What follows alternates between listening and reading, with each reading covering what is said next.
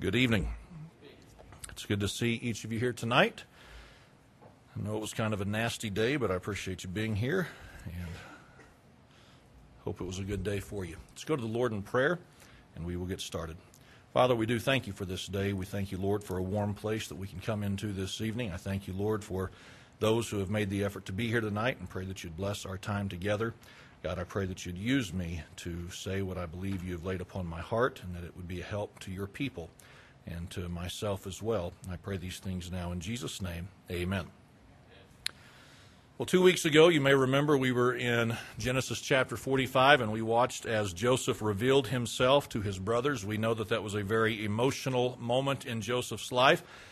We know that that was a pivotal moment in his life, not only for himself, but for his brothers as well. And as they stood there, troubled at what was going on to the point where they could not speak, we were reminded in verse number five where Joseph tried to help them forgive themselves when he said to them, Be not grieved nor angry with yourselves. And Joseph explained to his brothers that God had worked all this out and that it was God who had sent him uh, to Egypt for a specific reason, for a specific purpose. And uh, uh, the kindness manifested in Joseph's attitude is astounding when you consider what he had to say to his brothers. Then last week, as he was about to send his brothers on their way back home uh, to tell their father Jacob that Joseph was still alive, he said in verse number three, See that ye fall not out by the way. And I said last week that is an unusual expression, that's an unusual wording of things. We're in chapter 45, by the way, Genesis 45, verse number 23. And that idea behind the statement, or the idea behind the statement, is this I don't want you to tremble. I don't want you to be fearful. I don't want you to be scared. Uh, when you go back home, do so with the sense of an ease of mind and an ease of heart. I don't want you to be scared during this transition in your life. And again, the manifestation of grace and kindness on behalf of Joseph toward his brothers truly is amazing. And I don't know about you, but it's a challenge to me. And, and so last week, what I tried to ask us was this as, as he was mindful of the emotions and the feelings of his brothers, is there any room for compassion in our life when dealing with the emotions and the feelings of people in our life? And most of us could afford a little bit more compassion. Not all of us, but most of us could. And so that's what uh, the point was dealing with last week. Now, tonight I'm going to begin somewhat slowly in how I approach this message. I'm going to say a couple of things that you may or may not fully understand, and that's the risk I take. But uh, there are times as a preacher, you know this message may not be for anyone else, but it happened to be for me. If you've taught a Sunday school class, if you've ever led a Bible study, anything of that nature, you know that there are times where the truth of the message really hits you and you think, well, maybe I'm the only one who struggles with this, maybe I'm the only one who deals with this. And so, in a few moments, I'm going to try to be transparent with you. And transparency sometimes makes me nervous because anything you say can and may be held against you. It doesn't mean that it will be, it just means that there's a risk associated with it. And so I'm going to share some things with us in a couple of moments, and, and, and I know up front this will seem awkward, okay? You may even feel a little bit uncomfortable, and, and I don't know, it may not bother you at all, it may not faze you, but you may sit there and say, Why in the world is he telling us this? There's a reason for it, okay? Just trust me and, and you seem fairly trusting tonight or completely disinterested. I don't know which it is. I'm going to go with trusting, but I'm going to share some things trying to be transparent, trying to get to a point in a few moments that maybe someone other than myself will be able to identify with. Some of you tonight know that Susie and I own a timeshare. Some of you understand what a timeshare is. Others of you, you may not have any idea what a timeshare is. Uh, most of the time, a timeshare is a waste of money, but for us, it's turned out to be a good thing. And the timeshare is what we have used the last few years to take our family vacations, and it's made our family vacations very affordable. All right, very affordable for us. And so when we take one week vacations because of the timeshare, we have never paid more than a couple hundred dollars for seven nights stay. Okay, so that kind of gives you a little bit of context as to what I'm talking about timeshare, vacation property.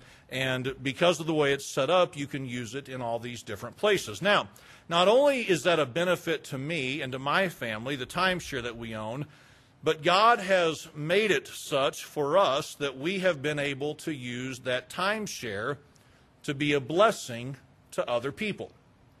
So, in the last few years, with the ownership of that and how it works and the system that we're a part of, we've been able to send my family and Susie's family on different vacations for next to nothing by way of cost for the hotel stays. In addition to that, because I have a burden and I have a desire to be a blessing to people in ministry, Susie and I have began using that timeshare to send other people on vacation. And so, from time to time, Susie and I will talk and Susie and I will discuss, and, and there will be certain people that I have on my mind, and I've said things like this to her What do you think about us sending them on vacation somewhere? And more times than not, Susie says, I don't care if they want to go. Sure. And so I'm going to give you a couple of examples. Again, just bear with me on this, and, and we'll get there, okay? Next month, Susie and I, because of something we did for a couple, they will be flying to Orlando, and we took care of their plane tickets and their resort and got them a good deal. Okay? The week following that, we're sending another couple to Orlando, and we paid for their airline tickets, and they're going to get to enjoy all the sights and sounds. Really, at a discounted price because of something Susie and I are doing for them. In January, there are a couple of other men in the ministry who are going to go on vacation because of what Susie and I are trying to do for them. And if you looked at what we've done for preachers or staff members in the ministry over the last 12 months and what will come up in the next couple of months, this seems awkward to say, but it's not insignificant by way of amount and by way of contribution into other people's lives. Okay? If I were to just be honest about my feelings on the matter, this is what I would say. Susie and I work hard to be generous in the lives of other people as I've heard it described, I want to be a funnel. I don't want to be a sponge. So, whatever we receive, I really do want God to use us as a funnel to send it out and to try to be a blessing into someone else's life. And so, again, if we were to just look at the books and say, okay, well, we took care of this and we paid for this and we did this for some people and we raised some money in some other ways to be a blessing to some other people, again, from my perspective, it's somewhat significant, and I would identify it as being generous. Now, tonight, here's what I know without a doubt that if you were the preacher this evening and you were given the chance to speak of your generosity in the lives of other people, many of you, while the specifics would be different, you would be able to say, well, we give to this, or we gave to them, or we contributed to this, or we support this, and we give monthly to this. And you, not trying to be weird, not trying to brag on yourself, you could just say this because I believe in these people, or because I believe in these institutions, or I believe in this uh, work that these people are trying to do, we give to these things because we want to be generous. We don't want to be selfish. We don't want to be stingy. And so, again, I think there are many of you who could give a testimony very similar to mine that you desire to be generous with, with, with, what God has entrusted you and your family with. Is that fair to say? Or would you sit here and say, nope, I'm the sponge and I'll take everything I can get? I hope that's not your testimony. Okay. Don't let the illustration bother you. We'll get back to that in a couple of moments. In Genesis chapter 45, what has Joseph done? Well, Joseph has revealed himself to his brothers. Right? I, mentioned that in the review just a moment ago. Joseph has revealed himself to his brothers, and this has been a shocking, alarming, disturbing process for the brothers. We know from verse number 16 that it says this And the fame thereof was heard in Pharaoh's house. The fame thereof was heard in Pharaoh's house. What was the fame? What was the noise? What was the commotion? The commotion was this is that Joseph's brothers are in Egypt. Joseph's brothers have come from the land of Canaan. They are here in the land of Egypt, and Joseph has revealed himself or made himself known to his brothers. And there was such an excitement and there was such a buzz about what had taken place that the news somehow got back to the house of Pharaoh. Now, if you think about this for just a moment, that statement in its simplicity implies something that I think is fairly important. What that implies is this the first time that the brothers came from Canaan to the land of Joseph, Joseph did not reveal that to anyone. See, the first trip that the brothers made to Egypt to buy the corn, to buy the food, if Joseph had so chosen, he could have let everyone know after the brothers were gone. Did you know that those were my brothers? Did you know that those were my brothers who came and bought the corn and they had no idea who they were talking to? Did you see the way they got scared, the way I spoke to them, or the way I spoke to them through the interpreter? Did you see the way they got nervous? Did you hear some of the things they said? Did you hear them talk about how they had the guilty conscience because of what they had done to me in years past?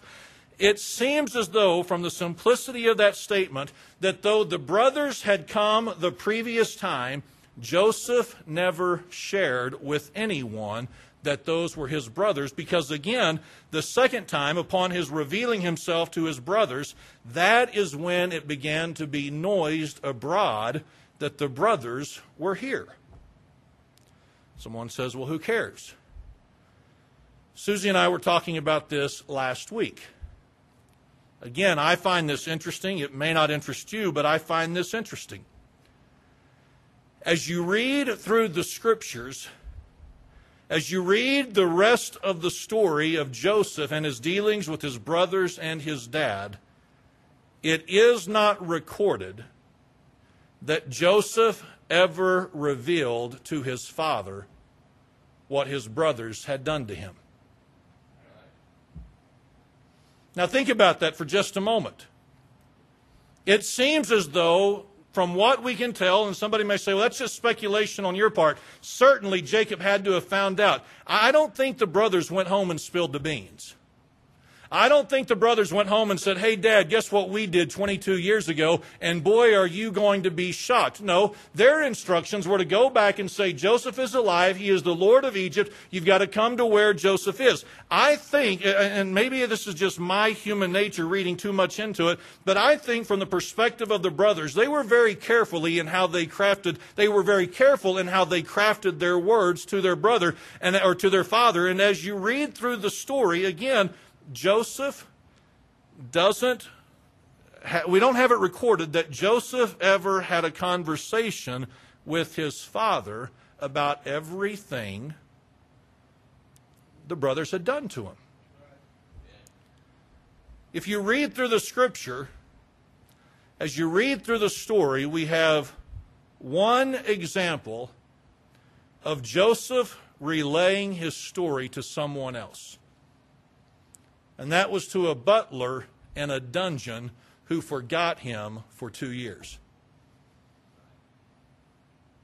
Now, why do I say that? I say that to say this it does not seem to be that everyone knew Joseph's life story. All right? Not everyone seemingly was aware of what had happened and what had taken place. So notice in verse number 16 that when the fame got back to Pharaoh's house and he heard what was taking place, notice what Pharaoh said. It said, It pleased Pharaoh well and his servants. And Pharaoh said unto Joseph in verse number 17, Say unto thy brethren, This do ye, Lade your beast and go, get you unto the land of Canaan, and take your father and your household, and come unto me, and I will give you the good of the land of Egypt, and ye shall eat the fat of the land. This is what Pharaoh said to Joseph. I want you to tell your brother to lade your beast. I want you to get your the, the, the beast, the animals. I want you to load them down with supplies. I want you to get to the land of Canaan, and I want you to get your father and all of your household, and I want you to come to me, and I am going to give you the good of the land. You shall eat of the fat of the land. And notice what was said in verse number 20, and regard not your stuff, for the good of all the land of Egypt is yours. Now, what has Pharaoh just done on behalf of Joseph's family? Well, he has just shown them great generosity. Has he not? You tell your brothers, Joseph, you go down, and first of all, you make sure they've got plenty of supplies, but, but you tell them to go down, get your father, get their stuff, get their, get their homes, get, get what they want to bring, but tell them to come to Egypt. They will eat of the fat of the land. I will give them the good land, and tell them not to worry about their stuff, because I will give them the good of all the land of Egypt. It will be theirs. That was an act of generosity. But here's how I perceive it, and if you choose to disagree with me, that's fine. But here's how I perceive his act of generosity. I think it was an act of generosity done in ignorance. Somebody says, Well, what do you mean? Well, I mean this. If Pharaoh didn't know the story, he wouldn't have known the context by which he was extending the generosity to his brothers. Now, I don't know about you, but see, if I knew that you had been beaten by your siblings, you had been thrown into a pit and sold into slavery, and had been separated for 22 years because of the lies of your siblings, and then one day, me knowing all that, I met your siblings, I think I would have enough decency about myself to not say to your siblings, hey, why don't you move this way, and I'll make sure that you get plenty of time with your family. That's not a very considerate attitude. See, if you knew that I'd been mistreated and abused by my family, and, and if you knew all that, and then you met my family and you said, hey, I'm going to help move you up here, and I'm going to make sure that you're well taken care of, and all this other stuff, I think I know what I would do. I think I'd look at you and say, are you serious? Because I have family that have not done those things to me, and I don't want to live near them. You understand this, right? There, there are just certainly certain family members. I like them living in other states. I like them living a long distance away from us. And so I think here is Pharaoh, and he is acting out, and, and he is showing them some extreme generosity by what he is offering, and by what he is promising, and by what he is giving. But I think that in many regards, his act of generosity was done in ignorance. Now, if you're Joseph, here's what we know Joseph has not forgotten. Joseph remembers everything. Remember, we talked about this week, uh, talked about this last week. Joseph remembered everything. Joseph is the second in command, is he not? Don't you think if Joseph had wanted to, he could have gone to Pharaoh and said, Hey, listen, I, I appreciate what you did for my brothers or what you've said. But, but can I share with you how I feel about this? You, you know, I, I mean, I, I appreciate you saying, Hey, come back and don't worry about your stuff and I'll give you the good of the land. Pharaoh, can I just be honest with you? I don't mind if my dad and Benjamin move here, but I really don't care if my other 10 brothers come here or not. So that would be understandable on our, from our perspective, would it not? Okay, it's from my perspective. And I said, remember, this may only be for me, it may not be for you. But I can envision where it would be understandable if Joseph had gone to Pharaoh and said, Pharaoh, I'm not comfortable with this. I don't like the idea of my family and all of their family moving here based upon what's happened in the past. But notice what it says in verse number 21. It says, And the children of Israel did so. And Joseph gave them wagons according to the commandment of Pharaoh, and gave them provision for the way. To all them he gave each man changes of raiment. But to Benjamin he gave 300 pieces of silver and 500 chases, uh, changes of raiment. And his father he sent after this manner ten asses laden with the good things of Egypt, and ten she asses laden with corn and bread and meat for his father by the way or for the journey. Now, I want us to think about this. Here is Joseph, and he remembers everything his brothers did to him in the past. He is fully aware of it, he is completely mindful of it. And Pharaoh, in somewhat of an ignorance or an, or an unawareness of what has happened, he shows or he, he expresses this desire to be generous to the family. And at no point does Joseph, do we have record of him stepping in and saying, Pharaoh, these guys don't deserve it. These men do not deserve it. What did Pharaoh or what did Joseph do?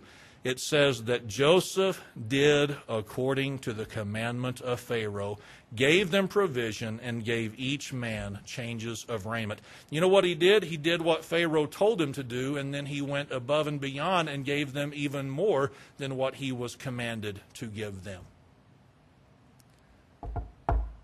Now, think about this. I know I'm saying this a lot, but, but I understand that maybe the perspective that I'm coming at the text from is a little bit different. But, but, but think about this. What has Joseph just done? He has extended generosity to his brothers as well as the generosity that was extended to them by way of Pharaoh's instructions. Joseph extended generosity to his brothers. Now, you know that I don't normally title messages. In fact, I usually spend no time whatsoever titling a message. But this one came to mind, and so I'm going to give it to you. And if you remember nothing else about the message, maybe you'll remember the title, though we're just now getting to it. And that would be this Joseph's Generosity to the Jerks.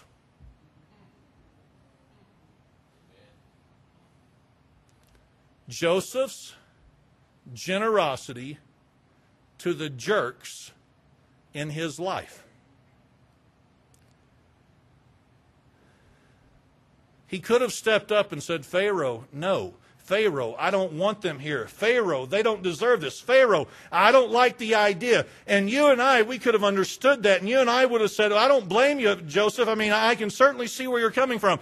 But yet here is Joseph. And what is he doing? He is happy to extend to his brothers the generosity that was bestowed upon them or extended to them by way of Pharaoh. And as he extends to them everything that Pharaoh said he wanted them to have, not only does he give that to them, but he gives them even more than what Pharaoh required of them or of him.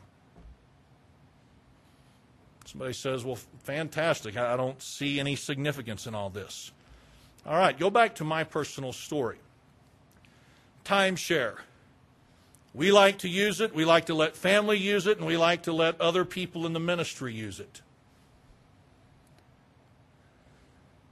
You know who I like to let use it? People who I like. It's kind of weird how that works, isn't it? Hey, I got a timeshare. You, do you ever like to travel somewhere? You just let me know, and, and, and I'll try my best to hook you up. I, I can't tell you how many men in the ministry I've told that to. Hey, if, if you'll just tell me when you'd like to travel, where you think you'd like to go, I'll look for some deals, and I promise you I can set you up. You know how many men I've told that to? I've said that to many, many men in the ministry. But you know what is consistent with every man I've told? I like you. I like you. Did you know that there are certain men in my life who are in the ministry? I don't know how else to say it, but other than this, I don't like them. Shouldn't admit that, should I? But see, there's a problem. I'm human. And I've got this flesh that I deal with just like you deal with. Okay, so if, if I like a person, well, I don't mind trying to be generous. I don't mind trying to be giving. I don't mind trying to, to do something special for this person. I don't mind at all trying to be generous with the people in my life that I don't like, that I do like. But how about that person in my life that I don't like? I think they're a jerk. I think they're obnoxious. I, I, I just, I, I don't care for their, their spirit. I don't like their attitude. There are just certain things they have done, you know, like 12 years ago. And I'm not going to forget what they did. I'm going to hold on to that and I'm going to remember it and I'm going to be mindful of it. And every time I see them, I'll be sure and pull the file out that says, hey, don't forget what they did. And as a result of some offense that they did to me, or some offense that they did to someone that I care about, or because I heard something that they did that I don't agree with, you know what I, I, I do? I, I make this mental note that says, nope, not going to help them. Not going to extend generosity to them because I don't like them. You see a problem with my philosophy of life many times? I'm glad you don't, obviously, or, or, you're afraid to say, Yes, I see your problem. Do you see the problem with my philosophy of life sometimes? I'm like the Pharisee. I, listen, I, I'm good to the people who are good to me, but once you've offended me and once you have hurt me, once you have violated me, once you have offended my family, once you have done something that, that I was personally bothered by, I'm telling you right now, I don't care how long it's been, I can remember the offense and I will show you no generosity whatsoever. Ha! How about that? You're not going on a cheap vacation. I'm not paying for your airline tickets. No, sirree. Nope, you're not getting any of that from me. You can, you can just go on your own vacation. I don't care if you don't take a vacation. How's that for the love of God?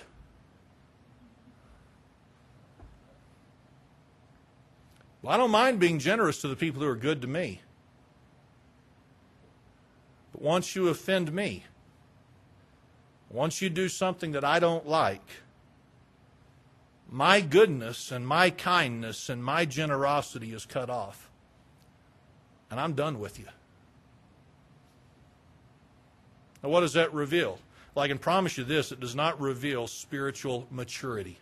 It does not reveal spiritual depth. It does not reveal this deep and, and, and meaningful relationship with the Lord. What it reveals is this Kyle, you've got some issues that you've got to work on. And Kyle, you've got some issues that you need to deal with. And, and, and you've got to get victory over this. And, and, and as I'm dealing with the text today or uh, this week, I'm thinking, oh my goodness, just one more example in Joseph's life that reminds me of my own personal failures in my walk with the Lord and how I deal with other people. So you sit here tonight and you may say, well, Pastor, I'm going to pray for you.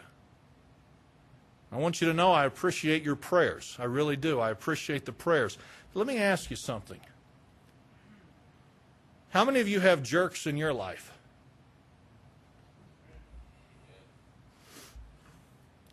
I'm going to make sure I get all this out of my notes because I, I don't want to miss this part, okay? Because now it's your turn. It says right here we all have jerks in our lives. And we do, don't we? Some of us, or some of you, however we should say that, we have them in the family, don't we? That person is just a jerk. I don't know how else to describe it. That person is just a jerk. They're a jerk. And I've got so many illustrations I could give you to prove how much of a jerk they really are. You got them, don't you? Some of you, where you work, you have jerks that you work with. Some of you, uh, they're the people that you trade with and you do business with on a regular basis. Some of you think you live with one. Some of you think you worship with some. There are jerks all around us. Now, ask yourself this question How easily do you go out of your way to be generous to the jerks in your life? That's usually not how we work, is it? See, I don't think I'm entirely alone on this, even though you may make me feel like I am tonight. I think if you were honest, some of you know exactly what I'm saying. Again, the specifics would be different. It's not talking about timeshares and travel, but, but you would be able to say, you know what, there are certain people in my life, and I don't mind doing something for them. I don't mind helping them out. I, I don't mind bending over backwards to help them. That does not bother me at all. But if this person asked me to do the exact same thing, they would not get that kind of generosity from me because of something they did to me or they did to my family or, or they've done to someone that I care about. They've done something and, and I have not yet forgotten it, and, and it doesn't sometimes even matter how long ago the offense was. We remember their offense and it's almost as though we're afraid we might forget it or get over it if we don't, you know, move on. And so we keep reminding ourselves of it. We, you know, we, we have those negative, bitter thoughts toward that person anytime their name comes up. And, and we don't want to be generous to the jerks in our life. And here's the problem. First of all, it's easy for us to justify it, is it not? It's easy for us to justify our lack of generosity or our lack of kindness to them, whatever it is or whoever it is. It's easy to justify, and it's also difficult to get victory in this many times because we have so many people who are understanding of our position and thus, in turn, supportive of our position.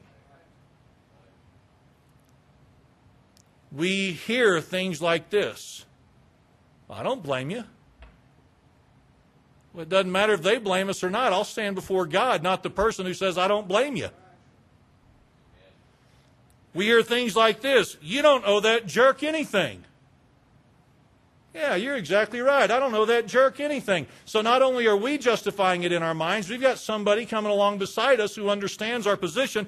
They're just as immature as we are in the matter, and they say something like this You don't owe them anything. It's not your responsibility to take care of them. Hey, it's not your fault that they were such a jerk to you X number of years ago. And so we've got people saying, Listen, don't worry about it. It's okay. Hold the grudge. Hold on to the bitterness. Just, just keep on hanging on to it. And whatever you do, don't ever get past it to where you're actually kind and benevolent toward them. We justify it, and we have friends who help us justify it. And we go through life with this distorted mentality of what godliness looks like. That I'm not obligated to be generous and kind to the jerks in my life. I'll close with this thought and then we'll be done and you can process this however you want to. We don't have to be generous if we don't want to be. We don't have to be. You and I can be as stingy with whatever resources God has given us and, and we can be as tight fisted as we want to be with whatever those resources are. We can be selective in who we are giving to, we can be selective in who we are generous with. We can do that. But we will have to stand before God and give an account for that. So somebody wronged you in business years ago. What are we going to do? We're going to hold on to it. We're going to remember that, and are we going to continue to, to, to refuse to extend to them any kind of generosity and kindness? Is that what we're going to do? Somebody did you wrong and they were a jerk in your family X number of years ago. Are, are we going to hold on to that forever? Well, you know, I just I don't want to forget that. Well, you, you can have that attitude, but we'll stand before God with that. I can go to my grave with every grudge I've got against every pastor wherever they're wrong, and I know they're wrong and I'm right because, well, I know I'm right. I can go to my grave that way, but I'll stand before God with that attitude. We can be Pharisaical and how we handle our relationships with the people God has brought into our lives. We can love those who love us and be good and generous to those who are good and generous to us. And we can be stingy and tight fisted and unforgiving to the people who have wronged us. But we will have to stand before God with that attitude. I thought of this as I was in the office today. I thought, can you imagine if God treated us? The way we generally treat people. Well, why would I be generous to you? I remember 14 years ago, you offended me. I remember 10 years ago. I remember five years ago. Wasn't it just last week? You did the exact same thing that you've asked me for forgiveness I don't know how many times in the past. I'm not going to be good and generous and kind to you. Can you imagine if God treated us the way that we often interact with the people who have wronged us in our lives? It's a step of godliness to be generous, to be kind, to show some grace, to show some forgiveness, and, and just be good to people, even though at some point in the past they've been a jerk to us. Just think about it, all right? Just think about it. Let's all stand tonight and bow our heads for a word of prayer.